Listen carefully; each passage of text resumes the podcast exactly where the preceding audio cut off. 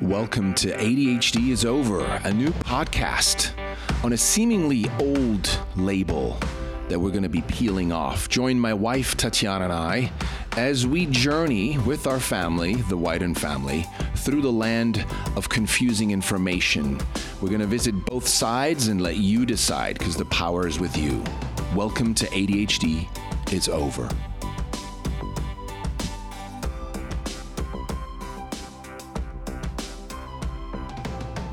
Hello, hello, and welcome back to ADHD is Over, our podcast on, you guessed it, ADHD, attention deficit hyperactivity.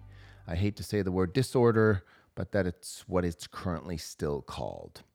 And just so you know, I don't hate to say the word disorder because I don't believe there are disorders, right? When something is not in order. Of course, that exists but it's all about the context. Is this thing that so many children are diagnosed with, right? These these behavioral symptoms, as we call them symptoms for a disorder, is it really a disorder? Is there stuff that's not in order? And of course, we could say yes. Uh, there are some people, children, adults, many of them, millions around the world, that seem to have these symptoms of inattention or hyperactivity, uh, you know, problems with focusing and following orders and being too impulsive and so forth, right? Yes, it could seem disordered for someone to live a life uh, being run by these behaviors. But the reason why we say disorder is not a great word to use is because the majority of the people and the reason why I stress people is because I'm talking about young people. The majority of the people diagnosed with ADHD who are essentially affected by being labeled are children. And you know, for you and I, if you're an adult listening, I'm 51. So for me, it's easy to uh, to to sort of reason with my own mind or with others when it comes to discussing the word disorder. And it's easier for me to say, "Oh, I have some things that are not in order, and I'm struggling with this," or "There's some things not at ease." So certain things are called a disease or an addiction or a disorder. It's easier for me to to reason with that and to actually take action and not so much make it about me that I'm, you know, defect or, or, or not normal or something's broken for children, that doesn't work. Lots of experts out there argue that it does no harm. And I'm here to say, bullshit. There are plenty of studies, plenty of studies, and it does not have to be related to ADHD, but there are plenty of scientific studies, biological studies, genetic studies, many studies that prove that when we tell someone, a human being, that they're less than, that they're broken, that there's something wrong with them or their brain or their body or any of that, it does have a direct effect on their self confidence. Direct. And especially when they're young, they're very impressionable. They're like sponges anything we say to them that is criticizing their being, their doing, their behaviors goes directly through a filter called I'm not good enough. So, while this episode is not about labels, oh, hello, hello, welcome to the podcast. I know this was a long winded intro here. Um, I want to welcome you if you're taking time and your energy and your focus to be here, giving us your attention. I thank you for that you must be someone who is interested in learning more about ADHD or learning more about how to support your child or perhaps yourself with this uh, so called disorder. And I highly encourage you, if this is your first podcast or one of many of the first, listen to some of the earlier podcasts that will give you a better frame of reference, first of all, and why we uh, call the episode, or I mean, the uh, podcast or the movement ADHD is over but also why my family and I embarked on this journey and why I'm so adamant that we need to that we we need to reevaluate what we call this, how we treat children, and the entire system around it, because it's no longer working. Let's face it. Come on, it's not working. There's so many children being diagnosed with this so called disorder, like daily. There's so many struggling with, you know, prescribed drug addiction, self confidence issues, still academic issues, even though they've taken meds or now they're off. There's just so much out of whack that I believe it's time to reevaluate everything. So today's episode is called Why Defend ADHD. What do I mean by that? Well, when we defend something, right, we believe that we or the opinion we're defending is right, meaning it should exist or it should be respected or, you know, some form of that. So when I say why defend ADHD, what I'm talking about is you know, I've encountered by now, I don't know if it's thousands, but at least hundreds of people who defend having a so called disorder, who defend for it to be real, who defend for it to be genetic, who defend that it's for life, who defend that it's a handicap, a disorder, some even call it a brain disease, who, who defend that it's due to a, a neurochemical imbalance, who defend to say pharma has nothing to do with the uh, diagnoses and ADHD, uh, uh, you know, diagnoses. I should say, you know, for kids to get tested and diagnosed and labeled, that, that those numbers are going up daily. People who defend these things. And I've always wondered how come they defend it like their life depends on it? I've talked to people who've literally lost their shit, excuse my French. Well, it's not French, it's a cuss word in English. But I've talked to people or communicated online in Facebook groups or in, you know, blogs and so forth, like on YouTube comments and so forth, like people who are so bent out of shape, who are not willing to at all listen to an alternative point of view. And I've always wondered, why is that? And I think I figured it out, or at least part of me doing this episode is also me still kind of figuring it out and coming to a conclusion as I'm what I call download this episode or you know sort of stream it from the universal intelligence because there's been many before me there's many souls who've passed on into the higher realms that were uh, labeled and diagnosed and perhaps had issues in life with ADHD. And I feel this may sound spooky, but I feel like a lot of them are actually channeling their intelligence down to me. And I'm just a vessel here. I'm not the inventor of the things I say, I'm not an expert uh, scientist or psychologist. I'm a parent committed to really digging deep and deeper than the common sort of mainstream narrative. That's all. I know the mainstream narrative, you know? It's always funny when mainstream narrative believers say to me, like, well, you're telling me that the mainstream narrative is wrong, but then your side is wrong too. And I said, well, have you listened to the alternative side long enough? Because I've listened to both sides for seven years. And I do feel I have a pretty good understanding on both sides, you know, where they're coming from and what they're defending. And here it is in a nutshell. In essence, people defending ADHD as a quote unquote real disorder, and we'll get, we're going to get into more what real means. And some of you who've listened to earlier episodes have heard me talk about like, does it exist? Is it real? And really breaking those words down. So even if you have a judgment against what I just said for now, just hang with me here for a moment if you're open minded. So, people who defend ADHD as a real thing, what they're defending is an entire system, an entire business, and they're not quite aware of that. They think what they're doing is just defending that they have some issues in life that they've been told is due to ADHD and now knowing that that's what the experts told them it is, that's why they have issues in life. That's why they can't be fully like, you know, fulfilled and functioning like what they call a normal human being in life. You know, they now go, oh, good, that's what it is. Now, they think that's all they're defending. You know, when I say to people it's not real, they go, F you. You know, I have it. My struggles are real. And I always say, and you've heard me say this before, yes, your struggles are real. Any any struggles that any human being has that's real to them, it's real. But the disorder label ADHD is made up. And I could do an, uh, an entire episode, and I have before. They're always slightly different.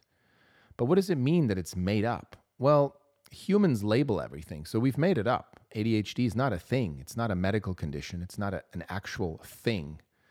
You can't put you can't put your finger on it. You know, when you have a tumor and you cut it out, you can put your finger on the tumor and there's the tumor. It exists.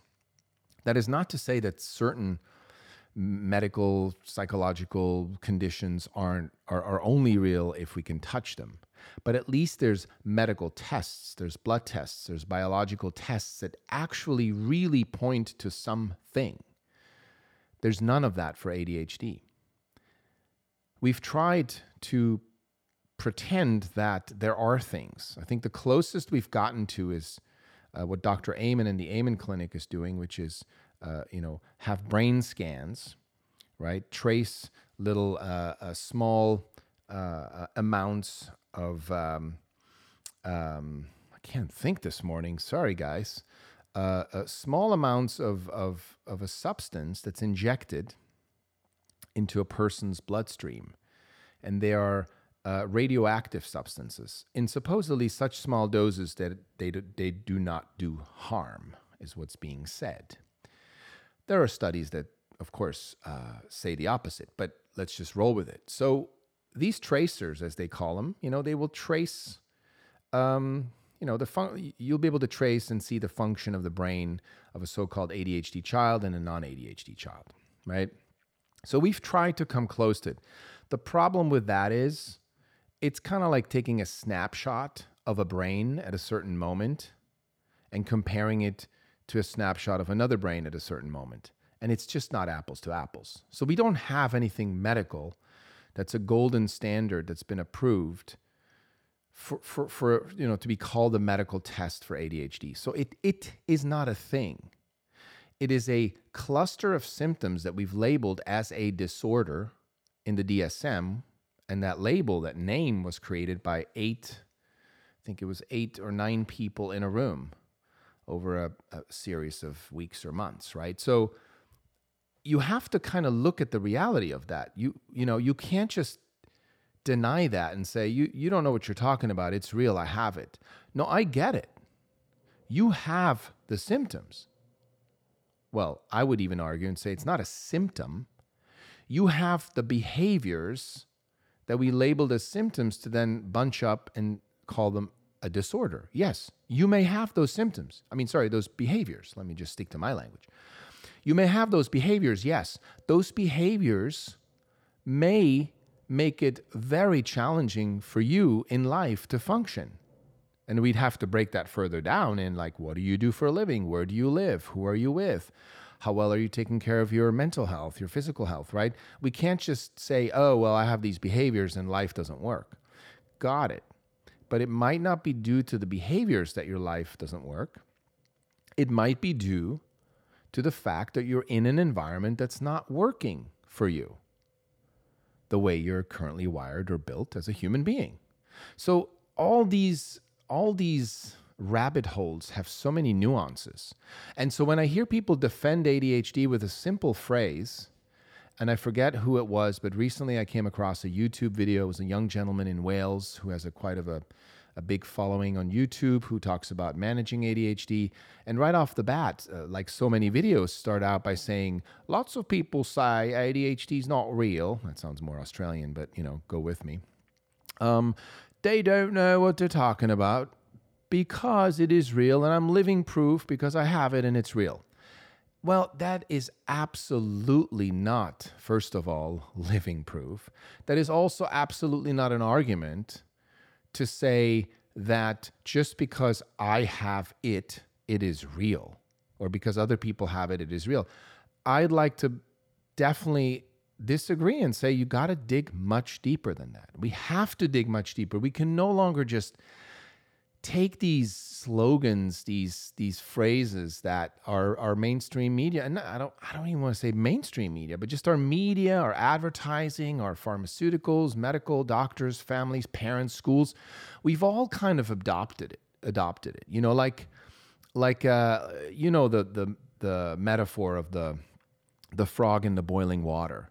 We're all in the fucking boiling water and it's getting hotter and we don't realize that it's eventually going to kill us or kill our children even more so than today. I mean, there's many kids, many kids that are suffering from side effects of these stimulant drugs. And they may not be physically suffering, although, oh my God, I've seen my, share, my fair share of comments uh, on Facebook in these ADHD support groups of children as old as, as young as five years old on four medications dealing with l- loss of appetite, hairs falling out, they can't sleep, they're irritated, they're angrier than they were before, and so forth.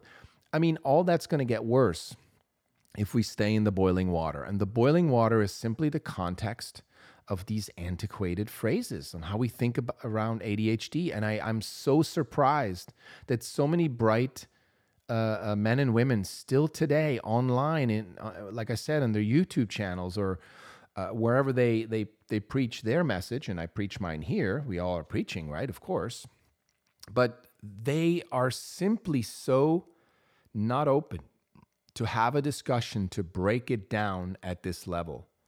They will come back with scientific studies that say it's genetic, that it's uh, that's a chemical imbalance, and so forth. And all these studies have counter studies to say the opposite. And it's not whether one is right or the other is wrong. The problem is that the defenders of ADHD, that believe it's a true disorder, have tried to put a lid on the debate. They've tried to create a consensus to say, the discussion's over, here's the facts. And whenever someone says that, in science especially, and, me- and, medicine, it's a red flag, folks. It's a big, stinky red flag usually comes from sort of an ac- academic snobbage, as I call it, and an ignorance, a, an unwillingness to open back up the conversation and to dig deeper because their whole life's work is at stake.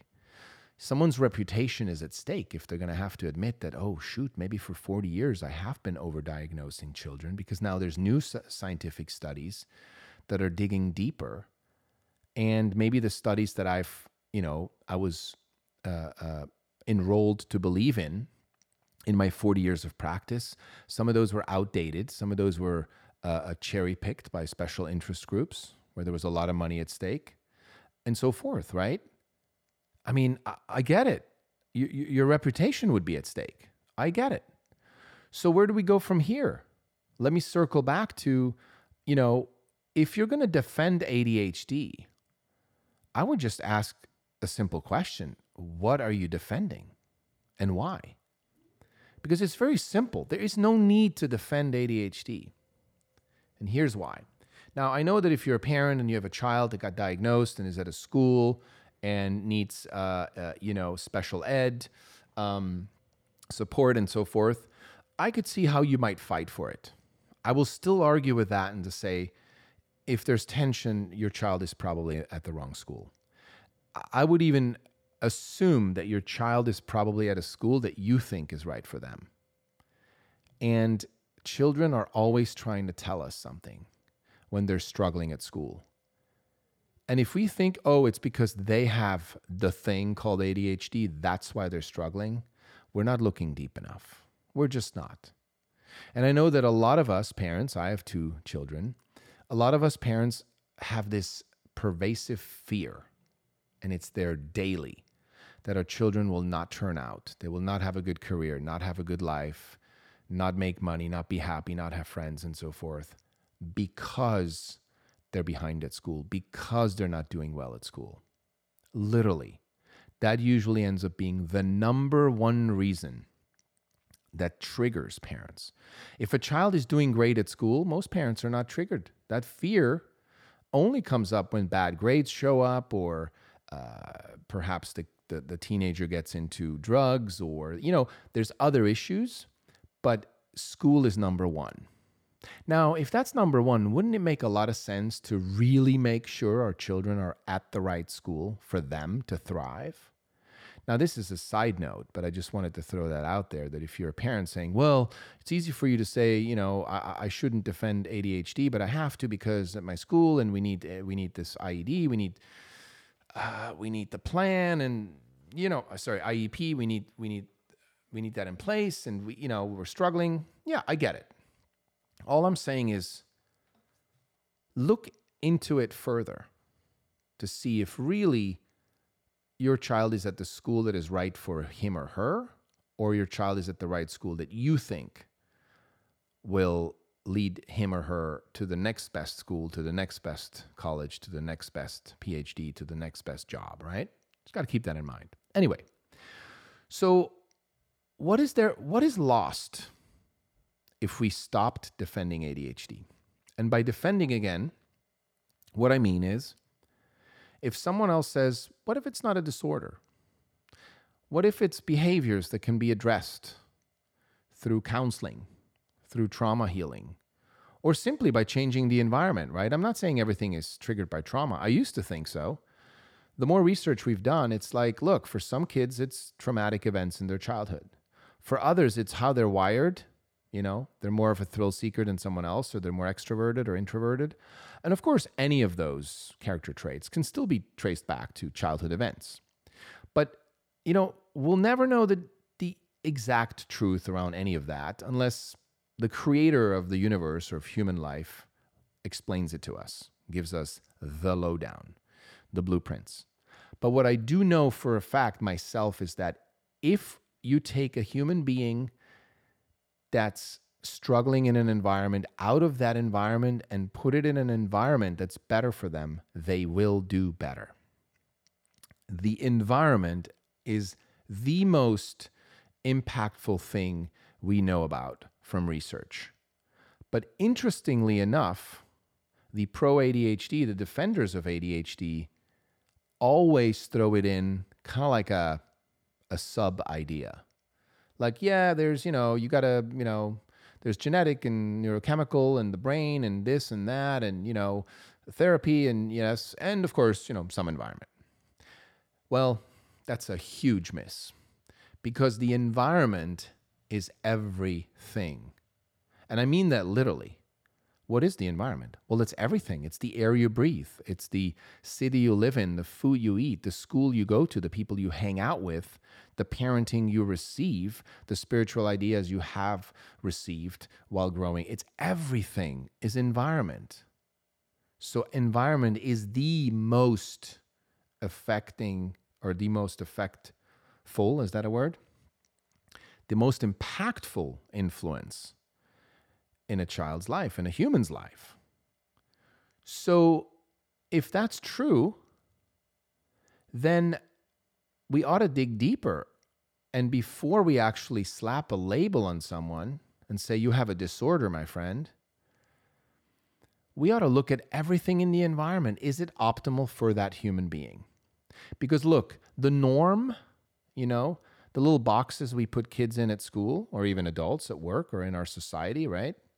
We love boxes. We like to put people in boxes, which is, by the way, why the whole gender identity uh, thing is blowing up because people are tired of being put in boxes. Now, I think they're going a little too far, but it's a separate issue, you know? Because if I want to identify today as a woman, I could, but that's ridiculous. But I could. I guess that's good, but still, it's ridiculous. Um, I'm not downplaying anyone's gender identity. You know, go for it. Name yourself, label yourself, whatever you. If it floats your boat, if you're fulfilled, great. If you're not fulfilled, look, you know the truth, and you know why you're doing it. So, same thing. You know why you're defending your gender identity. You know why you're defending ADHD. Look, we got to be straight with ourselves, right? But so let's go back. So, like, you know, if we identify ourselves or children with ADHD and we're not taken him out of the environment to give him a better and op- more optimal environment, then look, you can still you can medicate your child and label label your child with ADHD and call him an ADHDer and join online support groups that that are all rallied up about yay we are ADHD parents and we have ADHDers and they're beautiful and they have superpowers. You can do that. No judgment here. All I'm offering is another way to look at this because it will become your child's identity. And I believe personally it is not fair to lay an identity onto a child before having tried everything else.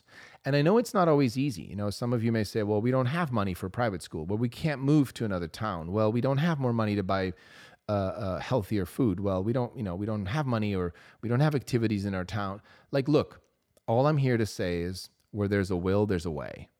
And yes, it's not going to be easy. You know, you've been given a child with ADHD basically there's a life lesson there. There's something to transform. I mean, it's it's a child with ADHD that's in front of in front of you, that's born into your family. It's there. It's your responsibility. It's there for a reason. Now, we could say, well, it's just there because I wanted a child and it's just there, right? That would be a very one sided life. Or we could say, wow, my child is here. And not only is my child challenging me to deal with my impatience, with my triggers. I need to transform myself, how I am, you know, how I eat, uh, how I exercise, how I am as a human being, how I relate to my husband or wife. All these things, you know, if when considered, all these areas of life, when considered to look at by you, the parent, you will have huge breakthroughs. I guarantee you. I'm, I'm in the middle of it. I can see it. Our son has flipped everything, everything up, every single area of our life upside down. Our marriage, you know, how we eat, where we live, the activities we do, the stuff we watch, video games versus, you know, television versus nature, all these things we're currently analyzing because of him. What I'm saying here, there's a huge opportunity. If you have a child with ADHD, there's a massive opportunity for you to grab a whiteboard and to say, we're going to write down everything that is the environment of our family. Right? It's the same for every family, but your environment, your details of your environment are different. What area you, you live in, what school you go to, right? How many members in your family? Do you go to church? What do you eat? And so forth. You want to write all that down on a whiteboard. And then you will have your environment in front of you. And then you can sort of check off one at a time and say, is this optimal for our child? And then you got to do some testing, right? You may not know what foods are optimal right away. You may have to try some things, and there'll be some hidden misses and some allergies and food he likes and doesn't like, and foods are good for him. Some that he don't, doesn't want to eat, but they're good for him. Some he wants to eat, but they're not good. You just got to try it out. That's called parenting, right? Trial and error. And the same in every area. And parents have to be honest with themselves. Are they good parents? Are they present? Are they loving? Do they have empathy? Or are they authoritarian? Do they yell? Are they do they get triggered? You know, do they say this is just the way it is? Where's their parenting coming from? Right? I often ask parents, where did you learn your parenting? They look at me like, what? Exactly. We don't learn parenting normally unless you're taking a parenting course. We just sort of take it over from our parents. And we think, oh, I'm going to do it differently than my parents did. Okay, that's still probably not going to be that conscious or that evolved because that's just sort of a, a revolt against their parenting and then we'll just create our own version of it but not informed really by today's science and you know insights into parenting that we have available to us so parenting has to be looked at then our mom and dad happily married what does that mean happily married really what does it mean are they intimate i don't mean sexually but are they connected do they trust each other or do they have secrets I can relate to that. I had secrets from my wife. Well, that didn't go well. That marriage almost blew up four months ago. But I'm cleaning that up because all of that directly, directly transfers to our children from day one. And by day one, I mean even in, in the womb. You know, I don't know the exact science of what day and what week it starts, but in the womb, there's more on this from Gabor Mate. Um, who's also on our show, uh, episode called The Root Cause of ADHD. Check that out. Brilliant episode. Love Gabor Mate. Um, you know, it starts in the from conception in the womb. It starts, you know, the influence of the environment starts, the stress. You know, the mother is stressed maybe because the husband lost his job, or the mother is stressed because she's still working, right?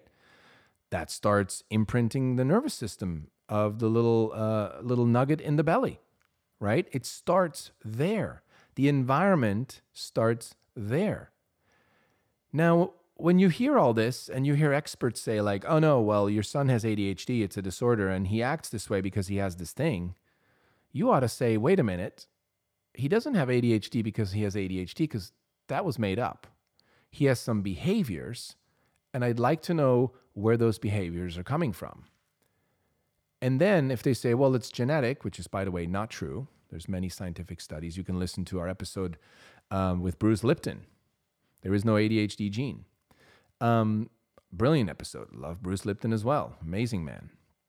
All of these things are neurochemical imbalance. Listen to our podcasts with Robert Whitaker from Mad in America. There are studies, or I should say, there's a lack of studies proving that, a clear lack of studies, but it's become a slogan. Um, so when you when you hear that, you got to dig deeper and say, well, yes, but I want to find out. And here's the thing: it's not for the psychologist or the psychiatrist to find out where that's coming from. They can, and in the words of also one of my favorite guests, Dr. Marilyn Wedge, who told us that most of the time when when a family comes to therapy because they think their child has ADHD, she said that that therapy ends up becoming marriage therapy. Why is that?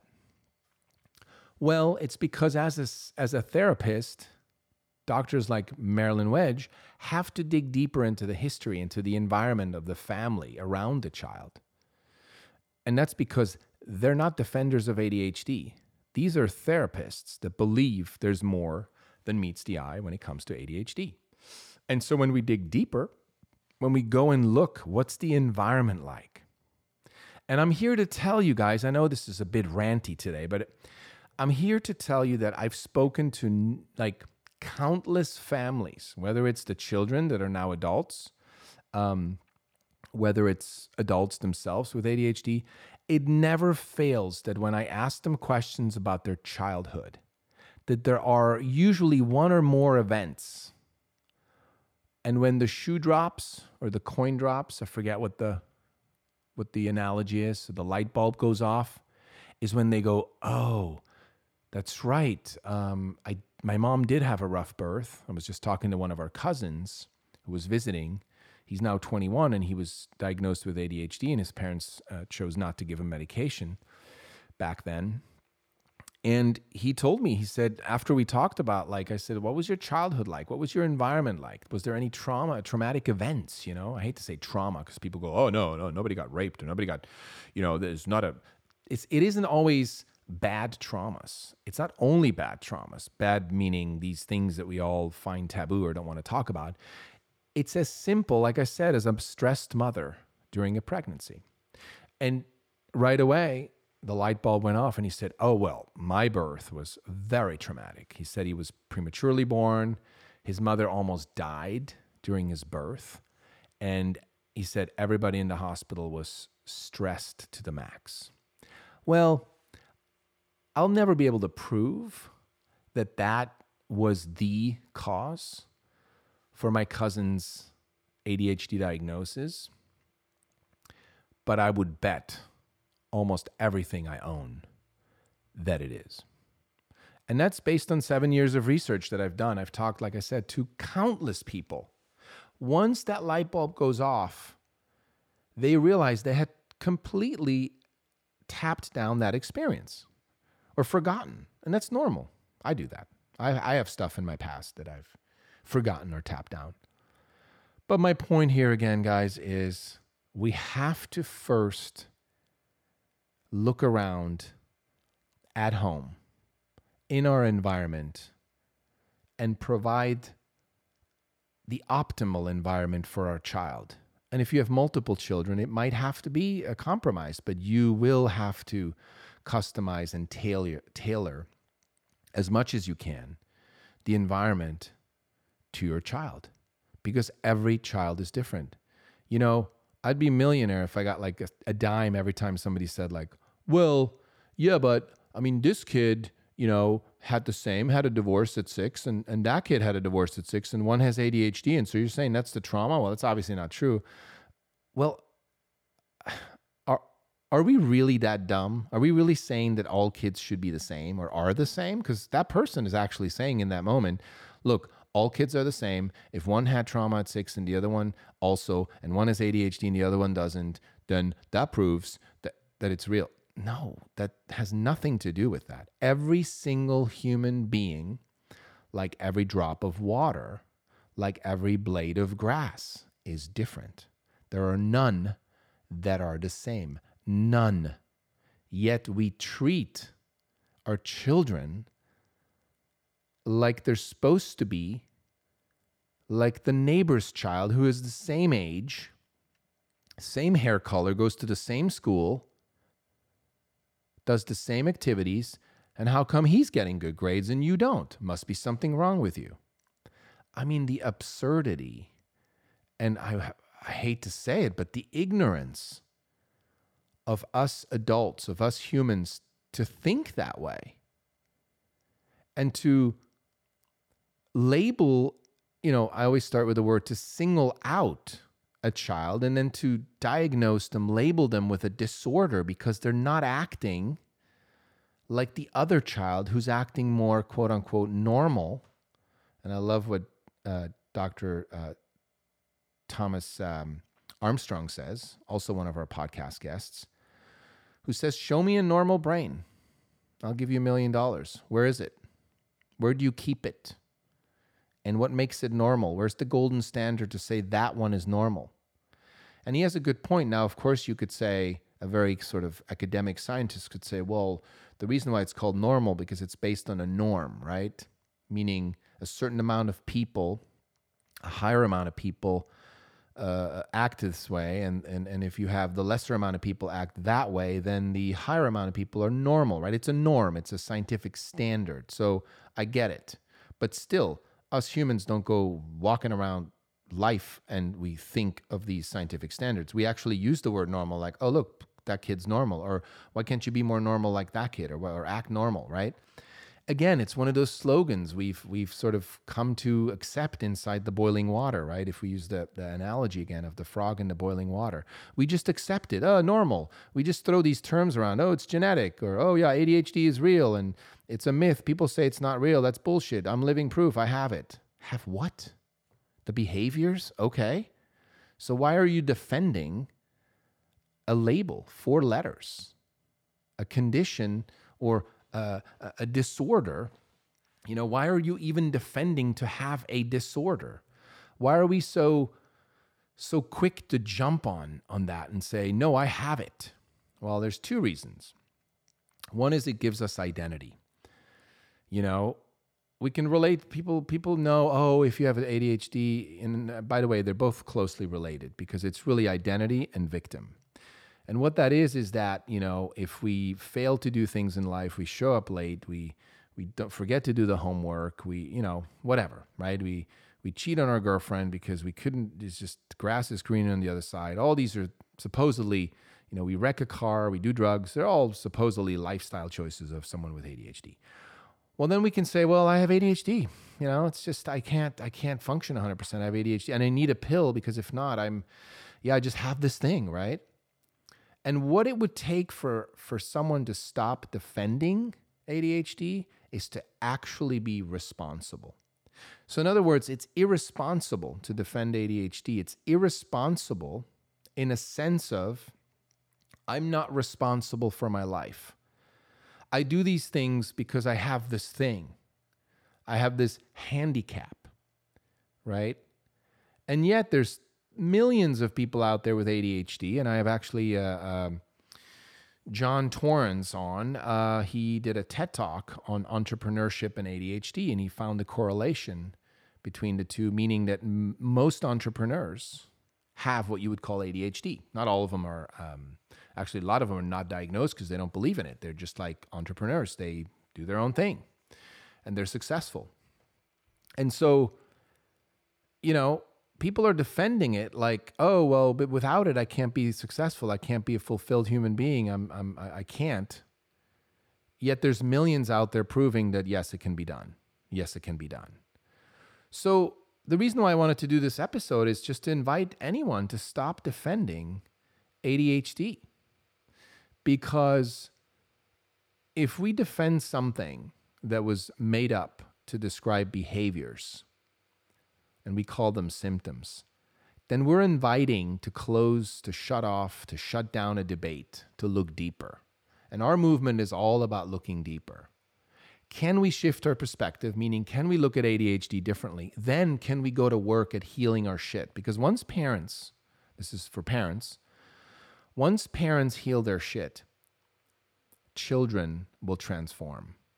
These mental disorders, so called mental disorders, are going to start to dissolve. Anxiety, depression, all these things. You know, I hate when parents say, it gets me furious. I'm just letting you know this is my passion, right? It's infuriating when a parent says, My son has depression and we're going to see a doctor. I always ask them, Why are they depressed? And they look at me like, Well, because he has depression. Well, no, but why are they depressed? I don't know. I think they're going to give us a pill so it's going to make the depression go away. Again, depression is not a thing, it's not real. Now, this is super triggering to a lot of people. I get it. The behaviors, right, are real. I get it. You you feel down, you feel insecure, you're unmotivated in life, and for some people it's so heavy and it lasts for months and years. I get it. But depression as a term is made up. It's made up. So we would have to look at that person's life, the childhood, the trauma. We would have to look at are they in the right environment? Are they doing what they love doing? Are they uh, uh, you know, confident in who they are. If not, where's that coming? From? Like there's there's therapy, there's stuff that can dig all that up and process and heal that. But we so quickly go to, oh, my daughter has ADHD or depression, right? A disorder. Why? Well, first of all, we're we're all too busy. You know, we've created a way too busy of a life. Look at our society we're too busy to stop and slow down and actually do what I'm proposing. And my wife and I had to do that. And yes, not everybody can do that right off the bat. You know, I'm now in my 50s. It took me a while to work hard and to move things around to be able to slow down and move to a town that's smaller and have nature around us and work less. It takes time. But I'm here to say where there's a will, there's a way. And some people, you know, I've talked to parents who say, like, well, that's good for you. We don't have the money. It's like, okay, create it. What do you mean? Well, first of all, let's look at why you believe you can't create more money. Where's that coming from, right? I'm talking about splitting fucking atoms here. Because if not, we're going to defend this stupid disorder into oblivion because we truly believe that we need a label we need a handicap. And then in turn, we need a medication or some lifelong, uh, sorry, I have a disorder card to function. That's all bullshit. That's bullshit. If we really, really take on what matters in life, if you strip away all your distractions, and I've, I've been doing this recently, no more social media, no more caffeine, no more alcohol, no drugs, no porn for a man. Well, not for a man, but just for me, just being authentic. I'm stripping all these distractions away, and guess what I'm left with? I have to be with myself. And then I have to be with my wife. And I have to be with my children. And I have to look at everything in life. What do I eat? And why am I tired right now? Why am I de- feeling depressed today? Why did I just get irritated with my son? Why are my wife and I not intimately connected? I have to look at the things that matter. And when we do that, when we look at the things that matter up close, and we don't have the distractions of food and shopping and, and, and sex and drugs and alcohol, caffeine, all those things, television, reality shows, social media, everything that distracts us from what really matters and I want you to really let that sink in. The, those are distractions to distract us from what we do not want to look at, AKA feel. Those are all just distractions to take us away from feeling. And the same is actually for stimulant medication for children with ADHD. We are reducing their feelings because impulsivity, being impulsive, feeling an impulse to do something is a feeling. And when we say that's wrong, let me just stuff that down for you with a medication so you're normal and you sit still. I'm just using this as an example. We are raising a whole generation of people who are no longer going to feel the full spectrum of, of their emotions. And by the way, with stimulant medications, there's studies proving it, it, it, it stifles all emotions, not just the bad ones, you know, it's all of them. So when we actually take away all the distractions in life, I'm not suggesting you go cold turkey the way I did, but I wanted to. Um, and you know, once in a while, I have still have maybe a glass of wine or, or, or coffee, although I haven't had that for four months now. But it's not going to be for life.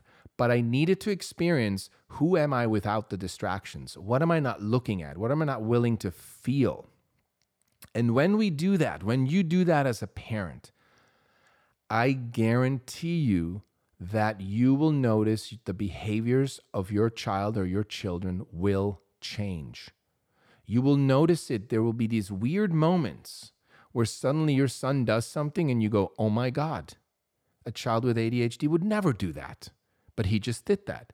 And at the beginning, it's sporadic and it's not enough. And you'll want to judge it like, well, that was just once a week and it should be every day. But then we go in with acknowledgement. We, we honor our children for the unique beings they are. We acknowledge them for when they do well, when they do something that supposedly they can't do because they have this thing called ADHD. We acknowledge them for it and they do more of that. And I know a lot of ADHD coaches always talk about positive praise. And yes, I totally agree. But not as a strategy, not as a tool in your tool belt of the clever mom trying to manage ADHD. No, but as a lifestyle.